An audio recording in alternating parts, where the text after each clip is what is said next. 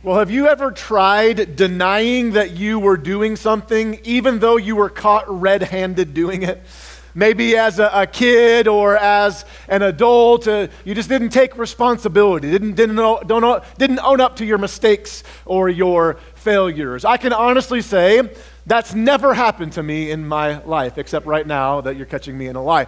Uh, but as a parent, there have been several occasions where I caught my kids red handed doing something, and they would deny they were even doing a thing. One of those occasions happened on the very first night that we were moving our third child, Michaela, into her big girl bed from her crib for the very, very first time. Uh, she shared a room with her sister, our second child, Mariah, and they were over the moon that they were now both going to be in their big girl beds. Uh, just to show you the cuteness factor I was dealing with, here's a picture of Michaela, uh, almost two years old. Apparently, her hand grew later. I'm not sure what happened to her right hand there, but it was missing.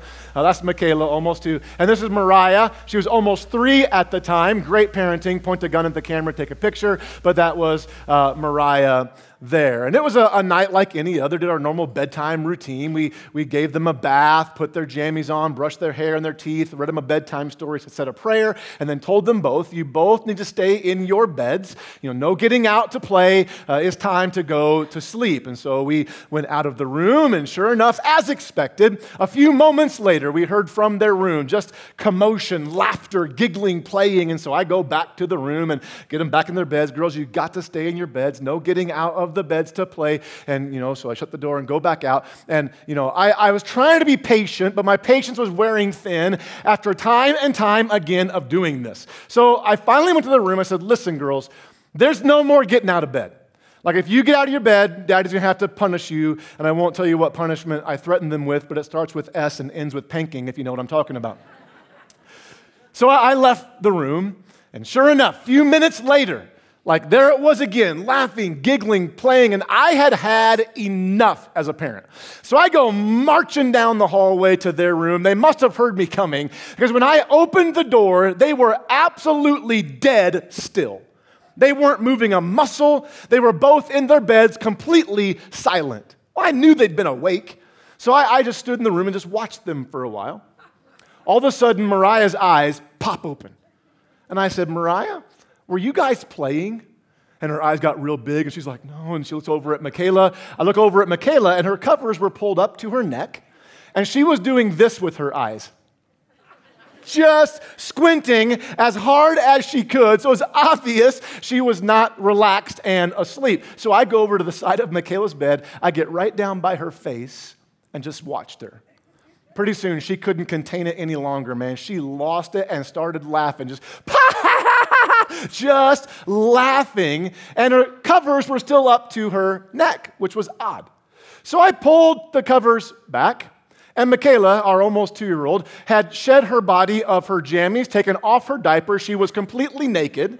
And then she did this with her hands, and there were socks on her hands as a puppet. I laughed so hard, I couldn't even punish them for, for disobeying their, their dad. Now, the point is this they were caught red handed, they were busted, and neither of them took responsibility for what they were doing. But we get that. They were two or three years old. But that story and their response reminds me a lot of ourselves, especially as men. So many times, instead of admitting who we are and what we've done, we pull the covers up over the mess we've made. But if we are going to rise up to be all that God created us to be, then we have to start taking responsibility for every area of our life. If you're new here, my name is Jeff Manis. I am the lead pastor here. And for everyone who's with us, including anyone who's joining us on video or in one of our video services later today, uh, just thanks so much uh, for being with us today. We're in week number three of a sermon series that we are calling My Declaration, a challenge for men to rise up. And in the series, we are walking through some of the themes, the main themes from the book that I was able to release this last week, and we're still selling them today So if you want to get a, copy of the book for yourself that I wrote, it's out at the table in the lobby for $15. If you want to let someone know how they can get one, uh, you can also get them on my website, jeffmanis.com slash store. I'd love for you to get one, even get some to share with some other people in, in your life. Something was started within us when we were born. Something was placed there by God Himself. So we began the series by saying we're going to rise up to finish what was started in us. That starting something is simple, it's finishing that makes us strong. Last week, then, we talked about pursuing purity in our purpose. That once we choose to rise up, once we choose to start living out God's purpose for our lives, the very first thing that we're going to find in our path is our purity or lack thereof. And we said last week that the progress you make in your purpose is directly linked to the purity you choose to pursue. That leads us then to today's discussion, where I want to talk to us today about taking responsibility. That once we start pursuing our purpose in Christ, and once we start pursuing purity because of Christ, we need to start taking responsibility for who we are in Christ. Now, I know that not everyone who is here believes in God through faith in Jesus. You may not believe what I believe about God or about Jesus, and maybe you're wondering, you're asking, well, how will this message apply to my life? That's a great question if you don't believe what I do. What I love about this message, what I love about you being here, is this is one of those messages. Not every message is like this, but this is one of them, where you could take the principles I'm going to share remove the faith aspect from it, and it still applies to your life.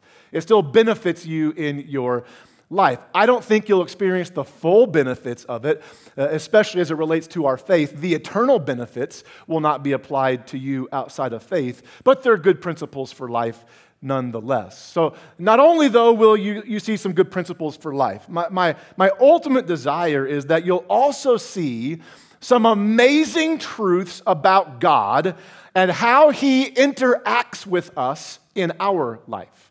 How He uh, enables us to live the life that we are called to live, to, to take responsibility, to, to lead and love well in the authority that He has given us. The reality is, all of us have been given some level of authority in life, right? Like all of us have some level of authority. As men, specifically as it relates to this book, a real man won't use his authority to advance and promote himself.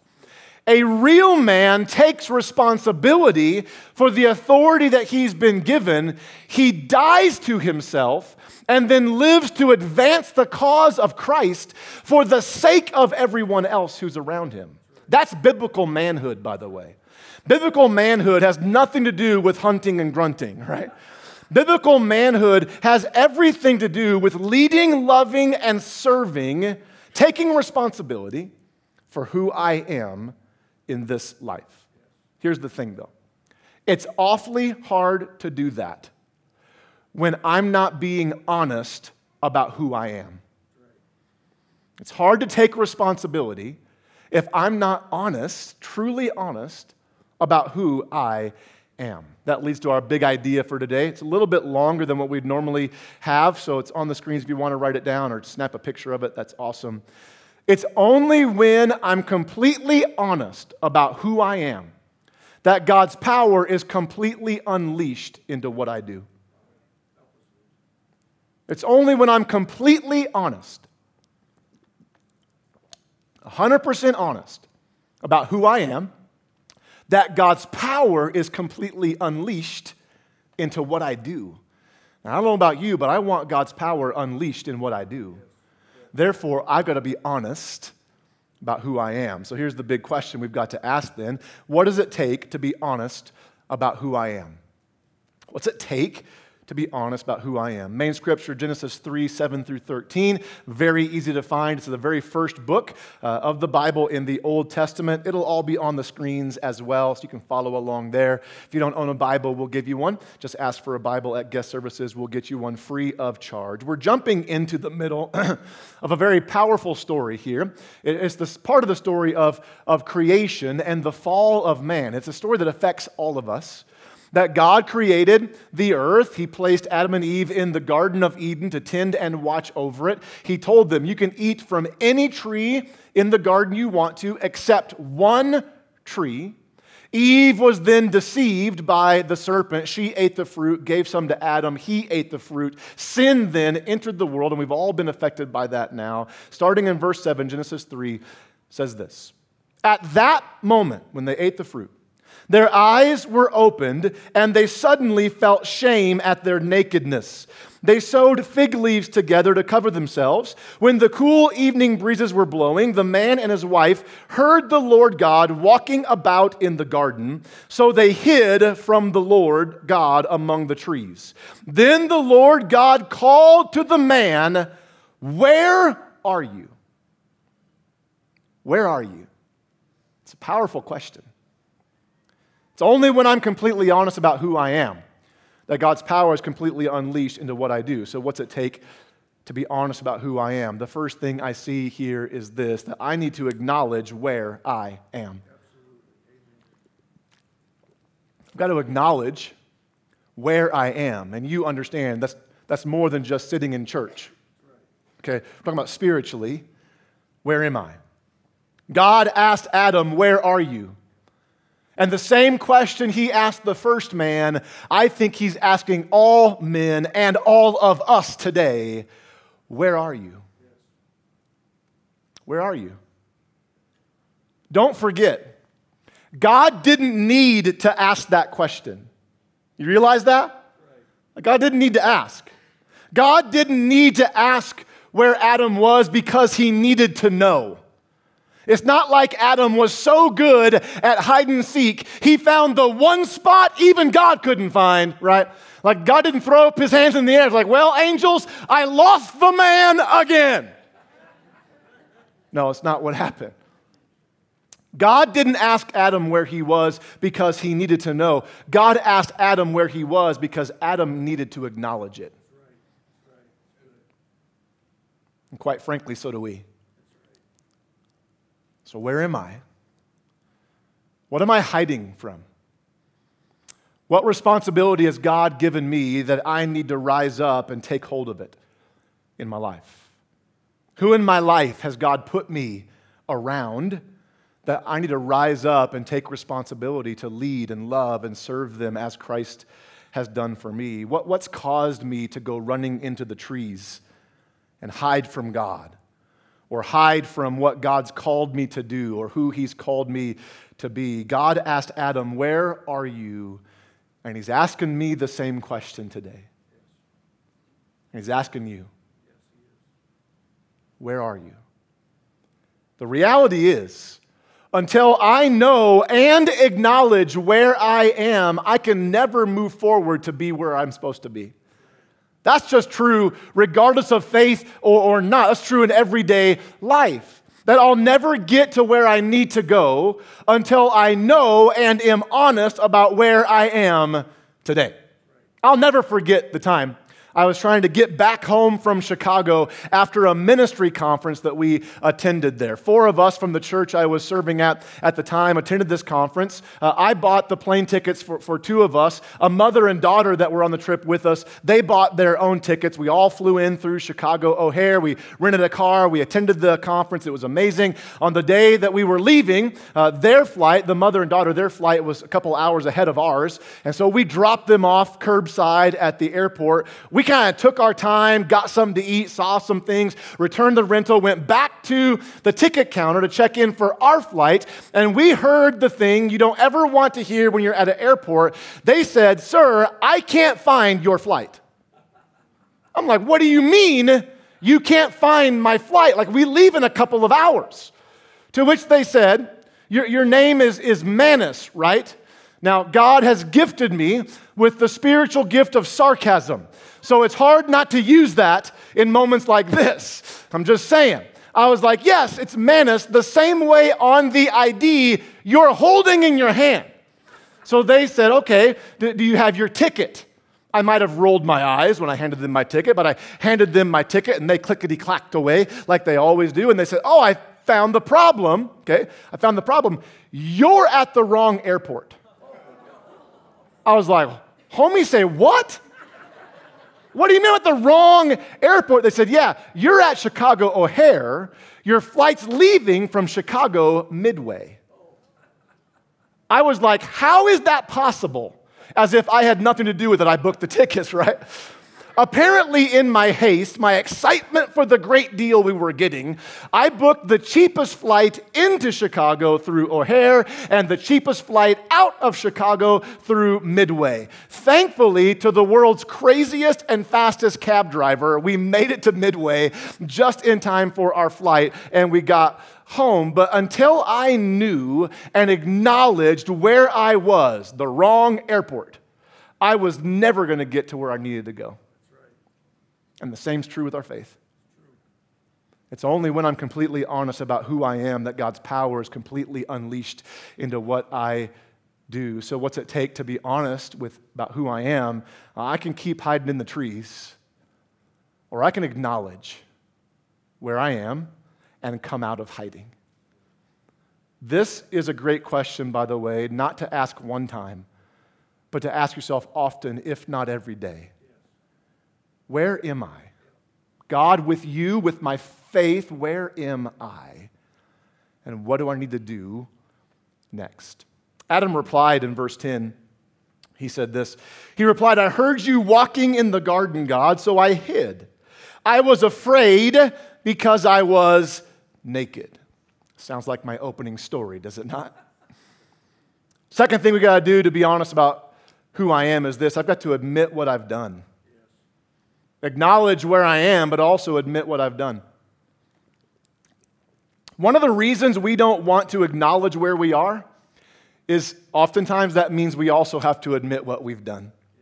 When God asked Adam, Where are you? Adam should have said, I hid, not because I was naked, because I sinned. I ate the fruit. I believe many of us oftentimes are standing naked before Almighty God, willing to admit how we are, we're naked.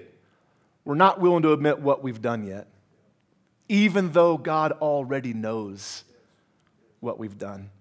God already knew where Adam was, and he already knew what Adam did. He wasn't asking because he was angry, he was asking because he wanted to help. He wanted to heal Adam and Eve of their sin in their life. Listen, this is so, so huge. I hope I will deconstruct a little bit of maybe some of our wrong thinking we have about God and how He responds to us. I think sometimes we read a passage like this or we view God in our own life as if He's storming down the hallway to our room because we messed up again. And He flings the door open and He yells, Where are you? But I don't think that's how God responds. God, I don't think, asked out of condemnation. I think God asked out of concern. He, he didn't ask so he could hurt Adam, he asked so he could help Adam.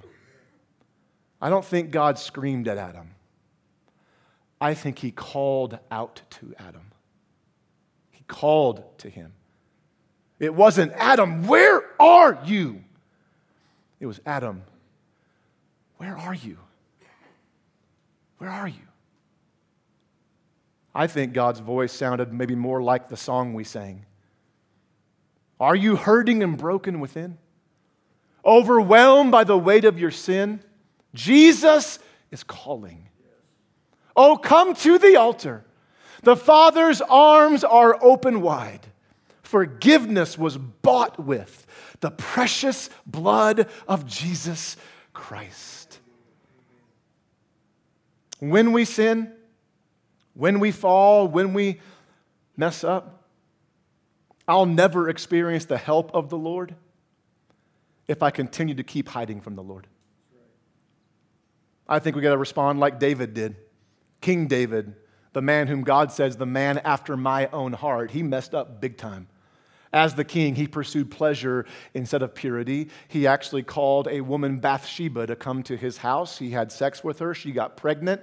To cover it all up, he had Bathsheba's husband murdered and then brought Bathsheba into his own home to be his wife. God sent the prophet Nathan to confront David. It's kind of like David was in a garden of his own, and God was using Nathan to ask David, Where are you? And in Psalm 51, David responds to the question back to God. This should be our response when we sin as well.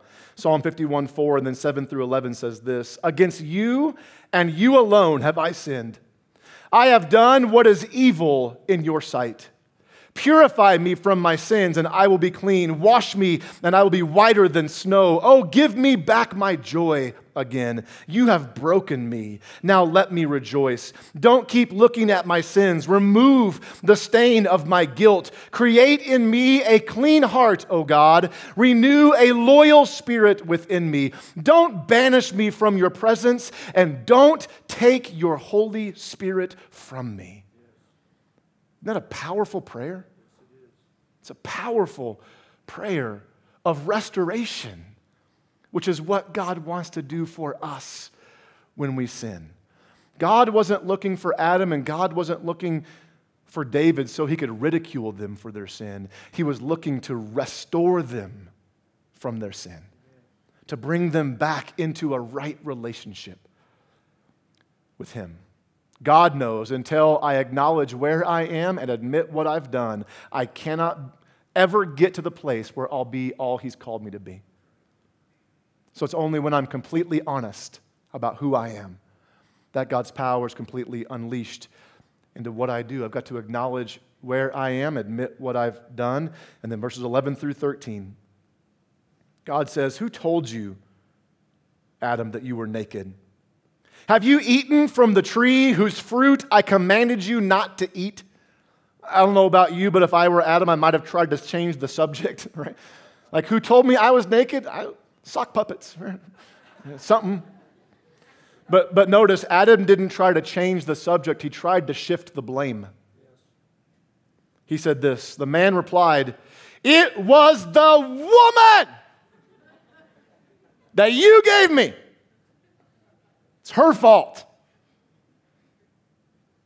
She gave me the fruit and I ate it. Then the Lord God said, Ask the woman, What have you done? And she's like, That stupid devil. It's the devil's fault. The serpent deceived me. Proof that all snakes are evil. She replied, That's why I ate it. Isn't that curious? That just shows you how stupid sin makes you. That standing before God, who knows all things, Adam tried to say it was Eve's fault. Eve said it was the devil's fault. So, the third thing I got to do, to be honest about who I am, number three, is this I've got to accept all the blame. Got to accept all the blame. And listen, please hear me. I am not talking about accepting blame for things that were done to us outside of our control. The enemy will speak lies to you, telling you it's your fault that person did that. That's what I'm, not, not what I'm talking about. I'm talking about, like David, accepting the blame for what I've done against God. God asked Adam, Who told you you're naked? Did you eat from the tree? It's like me catching Mariah that night. Have you guys been playing? And Adam's reply, It was the woman that you gave me. Notice he wasn't even blaming the only woman on the planet. He was actually blaming God for giving her to him. Everything was great, God, until she showed up.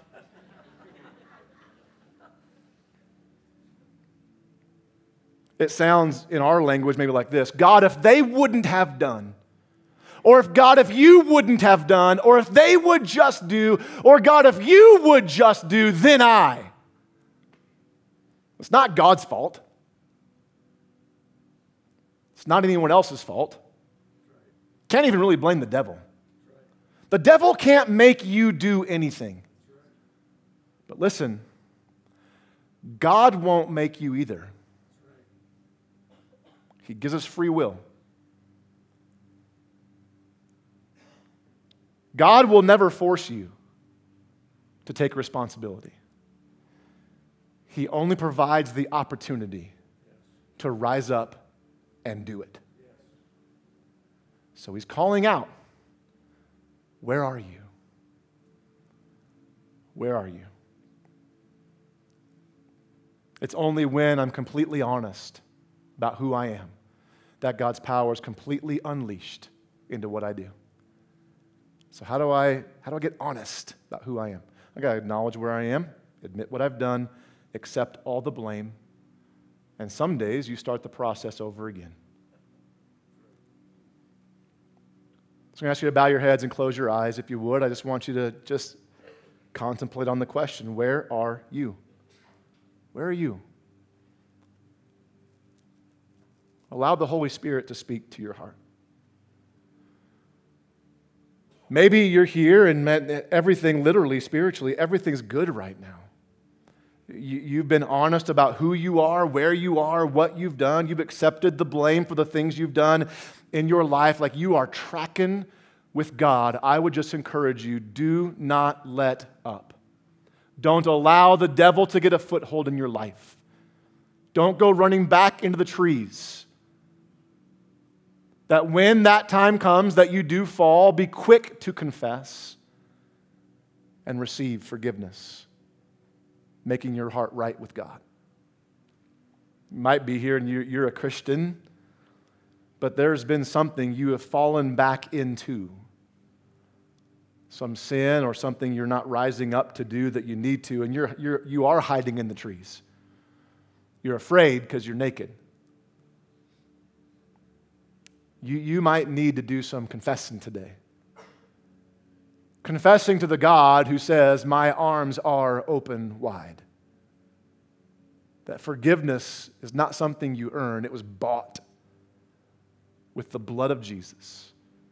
And by confessing our sins, He's faithful and just to forgive us our sins and purify us from all unrighteousness. And let me say this to the believers in the room through the power of the resurrection, you have the ability and authority to live a godly life.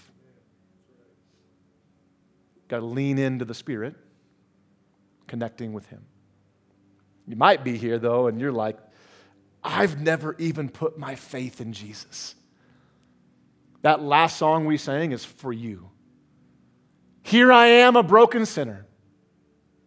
For all these things, I am the worst, but you still wanted me. Your grace is so amazing. You lavished it upon me that I can barely speak. Your grace is overwhelming.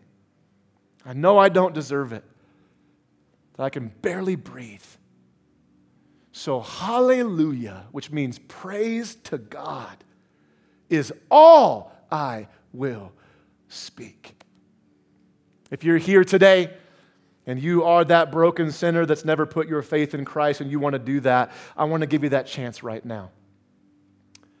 Jesus died the death that we deserve. He was crucified on a cross, his blood shed for our sins. Three days later, he rose from the dead. He is now ascended to the right hand of God the Father, where he is waiting to come back and rescue those who believe. And you can be a part of those who believe by faith in Christ, forgiveness of your sins, and new life today. If you want to do that, I would ask you to just say this prayer silently in your heart to God Father in heaven, thank you for paying the price for my sins in Jesus. Jesus, I confess all my sins to you. Everything I've ever done, I give it to you. Please wash me clean and make me new. I believe you are the Christ, the Lord of my life. I turn from the way I have lived. I'm going to pursue you by the power of your Spirit in my new life. Thank you for loving me. I'm, I'm coming out of hiding today to live in you and I will do my best to love you back. In Jesus' name, amen. Amen. Listen, almost every week, almost every week, we give a chance for folks to pray that prayer and put their faith in Jesus. And sometimes no one responds, and sometimes many do, but we always want to give the chance. So you're among family. It's a safe place. I've prayed that prayer in my own life. Dozens of people in this room have as well. And we want to celebrate with you. So if you just prayed that prayer to ask Jesus into your heart for the very first time, would you do something very bold and brave and lift your hand up and just leave it up right where you are and say, That's me. I just asked Jesus into my heart. Praise God right here. Anybody else? Raise your hand right where you're at. Anybody else? Amen. Amen. Want to make sure I see you? All right. Praise God. Praise God. You can put your hand down. Amen. Amen. Listen, if you prayed that prayer, it's the best decision you'll ever make. It's the hardest one that you'll ever live out, and we want to help you. So, we wrote a devotional for you called 21. You can pick one up out at guest services out in the lobby. They are absolutely free, no strings attached. We'd love for you to have that. We'd love to know that you made that decision too. If you'd mark on a connection card sometime today that you put your faith in Christ, let us know. That would be absolutely amazing. Also, if you just put your faith in Christ, you should get baptized next Sunday. That'd be awesome. Talk about a next step. So sign up for baptism for anybody that has not been baptized. Uh, you can sign up at the next steps wall right after service. Don't delay. Don't delay. Make that your next step. Let me pray for you guys, then remain still. Got a few closing remarks. Lord, you're so good. Thank you that you are ready to forgive, full of unfailing love. Lord, thank you for the new life that we saw happen right in this service. Lord, we thank you for that. And Lord, I pray for myself, I pray for our church. Lord, help us, help us to be honest about who we are, acknowledging where I am, admitting what I've done, accepting all the blame. And Lord, as we run with you and towards you, I pray that you empower us to live for you every day. In Jesus' name, amen.